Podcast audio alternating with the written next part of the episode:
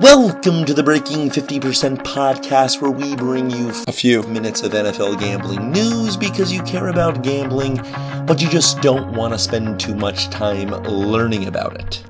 Trash cover of the week. Seahawks plus one and a half over the Cardinals. This game has become so unanimously reviled. This game has so frequently been held up as a paragon of all that is wrong with the entertainment value of the NFL in prime time this season that it is easy to miss how trashy this cover was for the Seattle Seahawks. I mean, yes, you've seen the highlight of the hilarious missed field goal from 24 yards, but oh, the trash was so much worse than that. The Arizona Cardinals managed to accrue 23 first downs to Seattle's 11 managed to hold the ball for 46 minutes compared to Seattle's 28.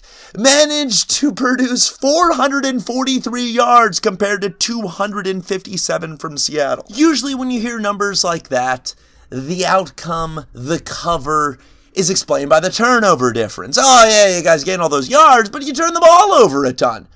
But that didn't happen! The Cardinals had zero turnovers in this game. Instead, they participated in super trashy plays like having a punt block, having a field goal blocked, and as we discussed earlier, missing a 24 yard field goal. All of that allowed the Seahawks and their one and a half points to sneak in with an unbelievably ridiculous cover. Least favorite comment of the week. It's just a gut feeling that I went with. There's plenty of evidence to suggest that going with your intuition is prudent, especially when it's in an area of trained expertise. But what if you didn't have to merely go with your intuition? You could start with your intuition and then have a peer editor of sorts. If you had the choice between writing a draft and instantly publishing it, or writing a draft and having a brilliant editor proofread it, you would be crazy to not go with the latter option. And yet, for a reason that is not fully apparent,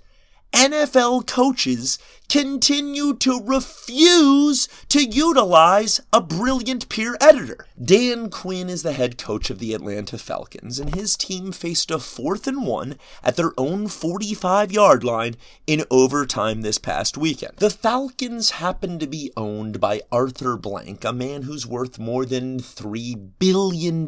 So it would be reasonable to assume that for situations like this very one that Coach Quinn was facing, the Falcons would have shelled out a few hundred thousand dollars for the various math whizzes who are selling their services to professional teams to answer questions like should we go for it on this fourth and one? And some teams are actually doing this. Last season, the Ravens had Sandy Weil as their director of analytics. She was a graduate of Yale and Carnegie Mellon, and she worked on Wall Street. They also consulted with Eugene Shen, a Harvard and MIT grad who is an expert in advanced metrics. You don't even need to go with a resume like that. This information about optimal fourth down decision making is so ubiquitous and has been so since the early 2000s. You could simply hire a 16 year old who scored in the 97th percentile of the SAT, and you would be great.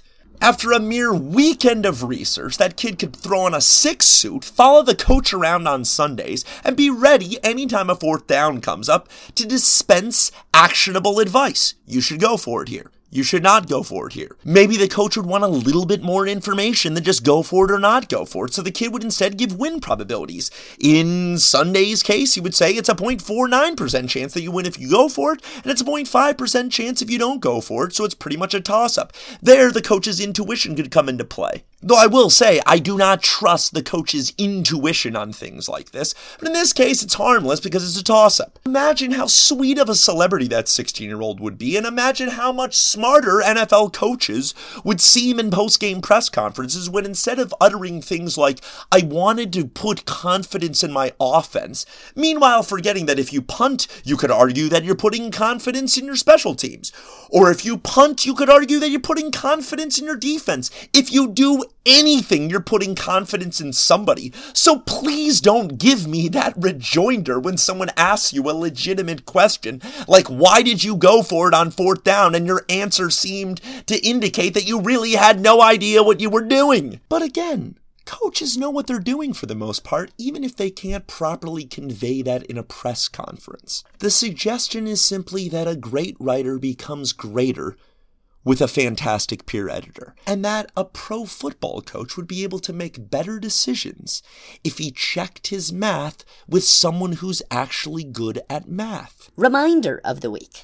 The NFL is not a court of law. Yes, trust in government is extremely low right now. Still, it is a significant error in judgment and in misplaced expectations to think that the NFL should be providing more justice than our judicial system. Josh Brown was a kicker for the New York Giants last week. He has since been cut. The reason for that began in May of 2015 when he was arrested for domestic violence. He was charged with fourth degree domestic violence assault and the charges were then dropped five days later. So we are talking about a man who was barely even charged with a crime, much less convicted of one, who has been in no way punished by our judicial system. Now, some private emails and journal entries of Josh Brown have been released to the public, and in those documents are some pretty heinous things. Where he even says, I quote, I have abused my wife. With that said, he also came out in a statement and said that he never hit his wife. But our minds are made up. This man is guilty. I mean, it sounds really bad, and he seems like a terrible guy, and look at all of these awful stories about him. Meanwhile, there wasn't enough evidence to even keep charges on him past five days. You know who made this decision to not pursue charges? Kings County Sheriff's Office. So if you're so sure that Josh Brown is guilty of committing a crime, you know, you, someone who is not a prosecutor, who doesn't work in law enforcement, who didn't get to review the same evidence, you know you've got a problem with? Kings County Sheriff's Office. You know you shouldn't have a problem with? The NFL. Because to expect the NFL to be better at investigating crimes than a sheriff's office means that something has gone unbelievably wrong with our society. Furthermore, he was already suspended a game by the NFL, which amounted to about a $72,000 penalty, which amounts to infinitely more punishment than he was handed down by our judicial system. That's fine if you don't want to have bad guys on your football team. And yes, Josh Brown did admit to doing bad things. But this is a reminder the same type of reminder that was issued after the Duke lacrosse guilty until proven innocent debacle. We must stop plunging into mob mode just because we see a couple of pictures or emails or hear some phone calls or see 150 pages of text. As importantly, we must move away from screaming for more justice from our sports leagues than our judicial system. That very judicial system exists for many great reasons, and it is filled with people who are far more qualified to handle these matters. The judicial system also offers a path away from myopic thinking, thanks to things such as due process and a trial by jury. While we may be so certain we know something, unless we can prove it, we shouldn't be able to punish based merely on those beliefs. Chaos would ensue otherwise.